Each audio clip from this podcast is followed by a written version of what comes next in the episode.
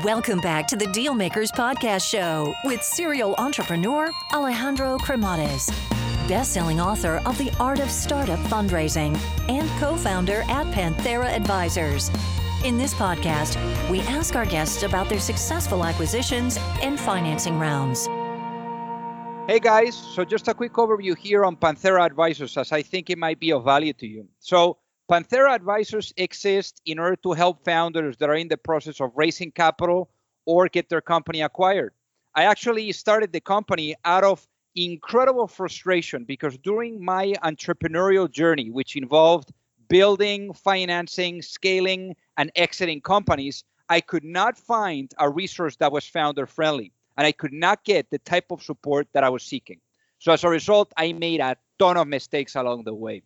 So if you're looking to raise capital or you are looking to get your company acquired or just need some sound financial planning and you're looking to get the best possible outcome in the shortest period of time, feel free to learn more by visiting us at pantheraadvisors.com or just reach out directly and shoot me a note at alejandro at pantheraadvisors.com.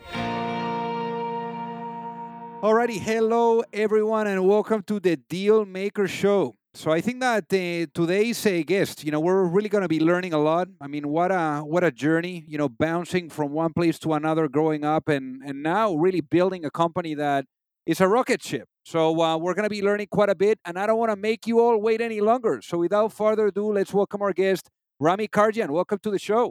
Thank you, Alejandro. What an energetic introduction. So born in Beirut. I mean, obviously Beirut uh, has gone through quite a, a bumpy few uh, decades, no, with all the change in politicians and also civil war. So how was life growing up there? Bumpy would be uh, such a great expression, but it is uh, also lots of contrast. So a great example is um, my family grew up skiing, in Lebanon before Dubai had the only skiing in the Middle East. So on, on weekends we would go skiing but in order to get to the ski resorts, we had to pass through a sniper zone. And so you had to duck at exactly the right time to avoid getting shot. And that says so much about Lebanon in terms of the contrast of Lebanon and the love that the Lebanese have for life. Wow, that's amazing. And I guess uh, obviously those were times of uncertainty, times of fear. How would you say that that maybe has shaped you and and your personality and perhaps your your entrepreneurial spirit too? Well, I, I, think there's something among so many Lebanese, which I share, which is a, a, very optimistic outlook on life. In a way, it's it's the only way to survive uh, a lot of the challenges that Lebanon went through with the civil wars and the other disasters. And you know, I think that optimism as an entrepreneur, building a company with my partners, has served uh, all of us very, very well. So then let's talk about coming to the US. Why why did you decide it was time to come to the US? And even even before this, you know, I guess I guess you also bumped a little bit or you jumped from from one place to another after the civil war started. So I'm sure that that helped you to to be a little bit more at ease perhaps with with uncertainty and with with having to start all over again, perhaps with new friendships and and new beginnings in new places. Well, yeah, that's exactly right. Uh, it's dealing with a lot of ambiguity and a lot of change. Uh, in fact, until 2010, my wife and I joked that I, I, had never lived in the same country for longer than three years since I was born because of all of the moving around. And I think to your point, it does it does make me very resilient and uh, very adaptable to change, and and also always learning. Uh, the chance to learn new cultures after we live, left Lebanon, uh, I spent some time in Saudi Arabia. I spent some time in Kuwait. Uh, and I spent some time in London. Very different cultures and a wonderful learning experience. So then let's let's say fast forward a little bit here and, and let's talk about coming to the US. I mean, why why did you want to come here to the US and and how was that experience? Well, wonderful experience and set me up for for life. I met my my wife when I came to the US for college. Uh, and look, the reputation that that the U.S. has in terms of uh, its universities and colleges and, and the training is is really world class, and I was so attracted by that, uh, and so that drew, drew me to the U.S. to come for college. And then I met my wife, who's American and loves to travel and loves to learn, and then we sort of continued the journey together from there. So after college, you did work a little bit for Procter and Gamble, and then you got your MBA. And then instead of of really uh, doing the entrepreneurial journey right away, which is typically what people do after you do an MBA, you know, you decide to go into corporate and you do consulting. So you were there for quite a bit. So uh, how was that for you? well, in a way, I saw it a lot as a continuation of the MBA. I went to uh, UVA, which is 100% case method based, and I loved learning all these stories of companies and how they fought the good fight uh, or didn't. And I saw consulting as just a wonderful way to continue that and to continue learning. Uh, and I really thought that after a year or two at McKinsey, uh, McKinsey would decide it, it no longer needed me. Uh, but I blinked, and 13 years and about seven countries later, uh, I'd had a wonderful, wonderful experience, and learned a ton. So obviously, they say that consultants make really good entrepreneurs. Why would you say that's the case? I, I think one of the characteristics is uh, being very curious. And so, any consultant who has been in that environment for a while, you learn to get curious. It's how you you see opportunities for your clients, um, and I think that's a big part of it.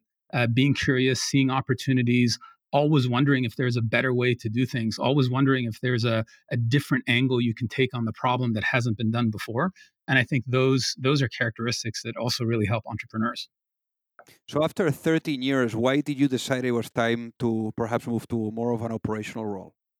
Yeah, I really wanted to move from advisory and setting strategy as a consultant to really doing um, and a chance to really focus and dig in and, and, and implement what I'd been advising my, my customers. And so the opportunity that I had after that was uh, leading a team of 15,000 people, which was just a, a, wonderful way to really put into practice a lot of what I'd been advising my clients and a chance to, to do it for an extended period of time.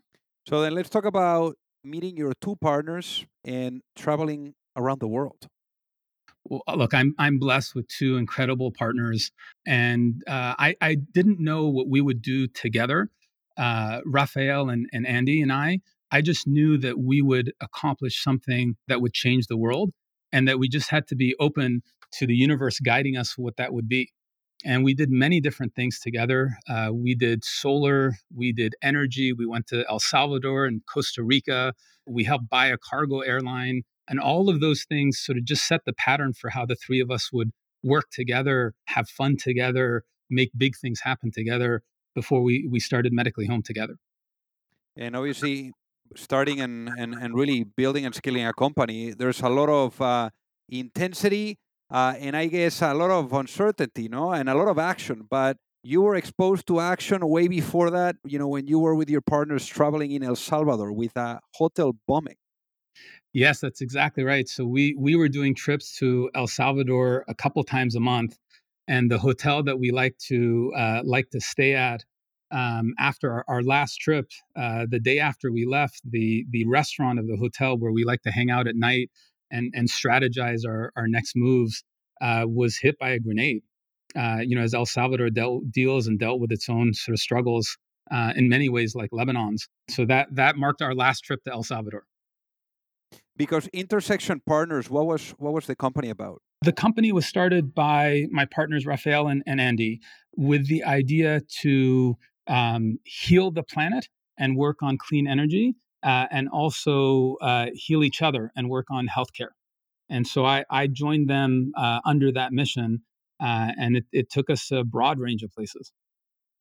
So why did you guys decide that it was time to transition into medically home? I mean, how was that transition like? It was it was a, uh, an incredible transition, and part of it was driven by an by just a very strong conviction that medically home was such a big idea and and such a great opportunity to affect change that we didn't want to just incubate it and hand it over to a management team. We wanted to be part of that management team and do it full time. Um, and it's in fact an, an idea born out of uh, a personal disaster that my co-founder Raphael had had um, with his father and hospitalizations that his father had experienced. And it was a continuation of, of that idea. And we just weren't ready to to let go of that. Uh, and we wanted to go all in into it and build a team with us to to do that. Uh, and that's how we ended up going full time on Medically Home. So then let's talk about the early days of Medically Home. I mean, how how did it did you guys really bring it from incubation to to to life, uh, and what was that like? Well, the, the first thing I'll say is, uh, like any entrepreneur in a startup, we had a, an enormous amount of conviction Uh, and we bootstrapped the company, and, and we didn't want to take any outside capital until uh, we had treated our first patient. And so we were laser focused on working with our first customer to get to the first patient. And the three of us uh, and the small team that we had at that time, uh, we did everything. Uh, whatever needed to be done got done by the three of us, and, and we all played, you know, uh, lots of different roles working working with the team. And that sense of satisfaction uh, when our our small band treated our first patient, a a 96 year old uh, legally blind, hard of hearing, wonderful gentleman by the name of Chuck. When we brought the hospital to his home uh, after, you know, probably 18 months of effort to build all of the infrastructure required to do that, uh, it was such a feeling of accomplishment to be able to help him and his family. So that's that's something that I wanted to talk about, which is really taking the company from the first patient, like to, from launch to really the the first patient. And I know that the story there with the first patient was really amazing. So can we can we expand on this? Sure. So so the core idea of the company is it treats patients in their home with all of the care and the services that they would have received in the hospital. And it's a mix of uh, telemedical care with an iPad and a phone and devices, and in person care with nurses and others going into the home. But the key point is these are patients who otherwise would be in hospital. So, our very first patient, Chuck, uh, that we had all worked so hard to set everything up to care for, um, when we uh, admitted Chuck into the program, Pippa, our chief medical officer, who's still with us from back then, you know, sort of was explaining to to us what the patient was like, and she was saying, "Look, he's he's legally blind, he can't hear, he's very he's very old, um, and he's been in and out of hospital six times in the last 18 months." Uh, and we thought, boy, that's quite a patient to start in. Very, very sick, high acuity. And I remember a phone call that my partner Rafael made to our customer CEO, Steve. And the reaction was from Steve was like, wow, that, that patient sounds like he's really sick. Are you sure he doesn't need to be in a hospital? And, and Rafael, without missing a beat, said, well, Steve, he is, he is in hospital. He's in our, our virtual hospital. Uh, and that, that adrenaline of, of the first patient and such a fir- hard first patient uh, was really something. And it set the course for our company because now we're known as the, you know, high acuity, very, very sick patients, hospital and the home people. So then, in terms of like expanding a little bit more on the business model, how how do you guys make money there? So our, our business model actually shifted, and it, one, it was one of the big learnings for us to be open to where the market could go. Uh, when we started, our business model was we would provide all the care to patients uh, and their families, like Chuck.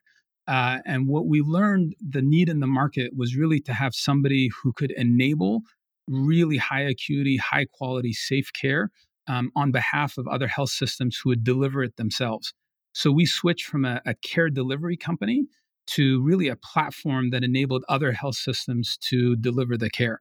So the, the core business model is we enable our, our customers, large health systems who want to provide safer, better care to their patients. And we essentially charge them for virtual beds. So, in the same way that a, a hospital may build a new tower that might have 50 new beds in it, uh, we help our customers build, uh, you know, new virtual towers on top of their existing hospitals, and then we charge them per bed. That's amazing. And I assume that uh, for something like this, you know, it's uh, money is required. So, how much capital have you guys raised? So, we've raised uh, to date almost eighty million dollars.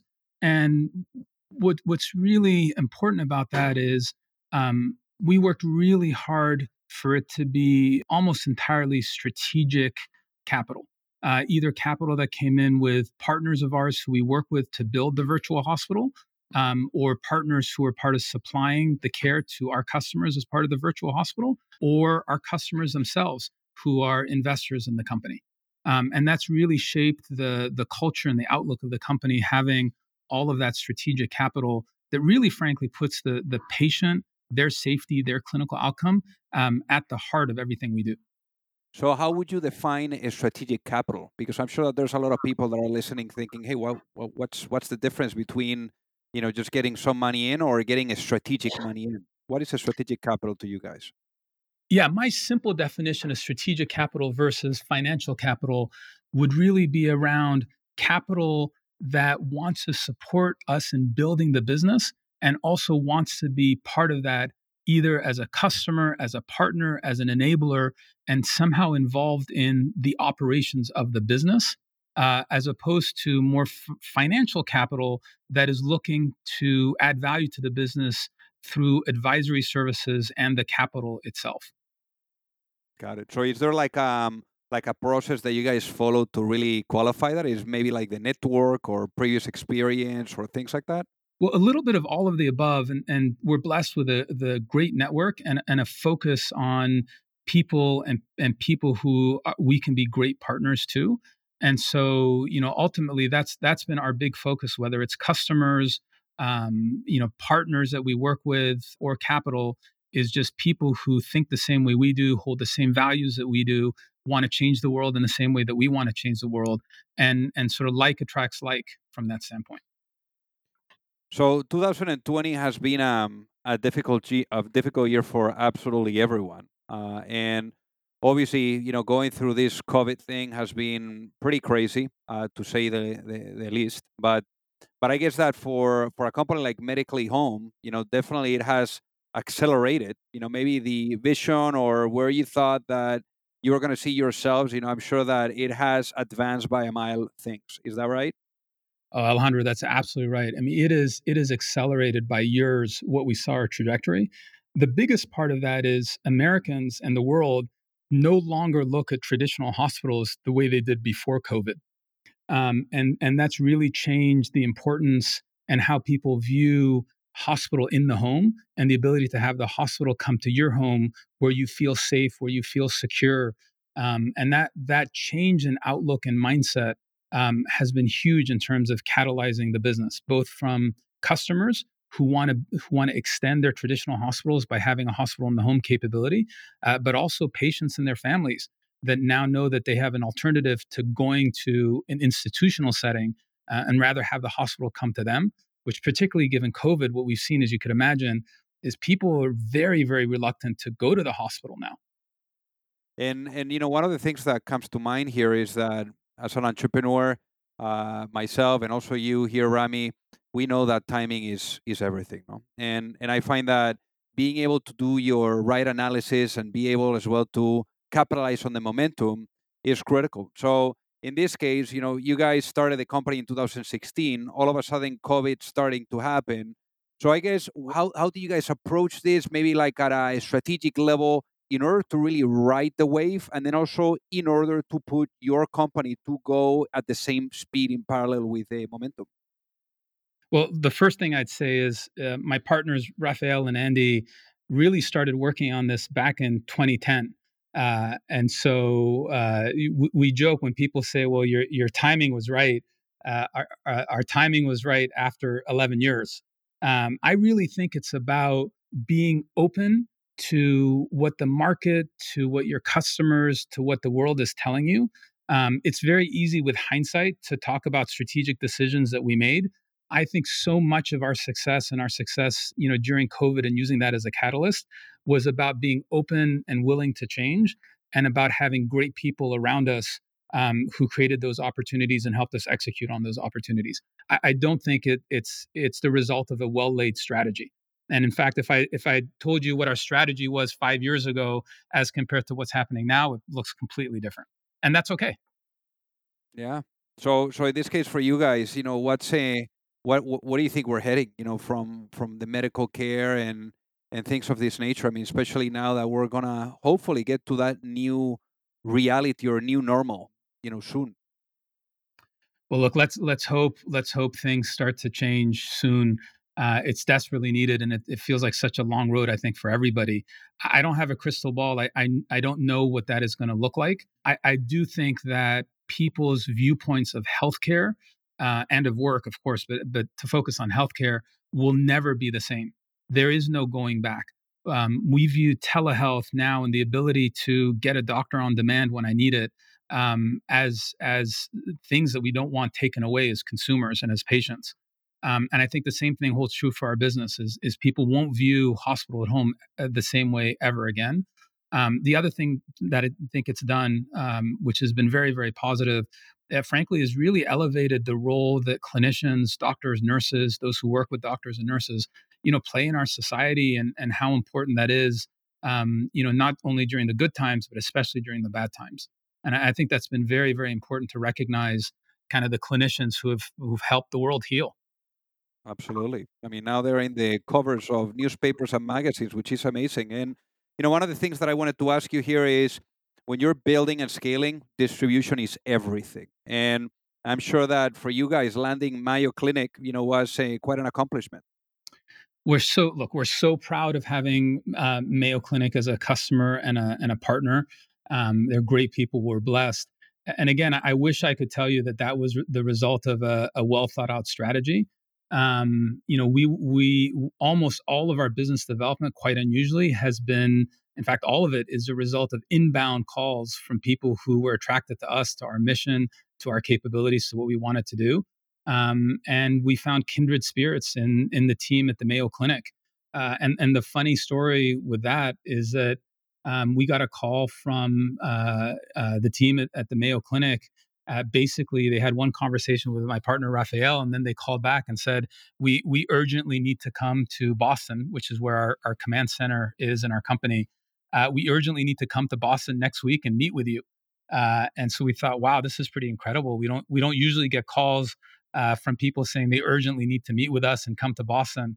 And to have that come from uh, Mayo Clinic is such an incredible honor.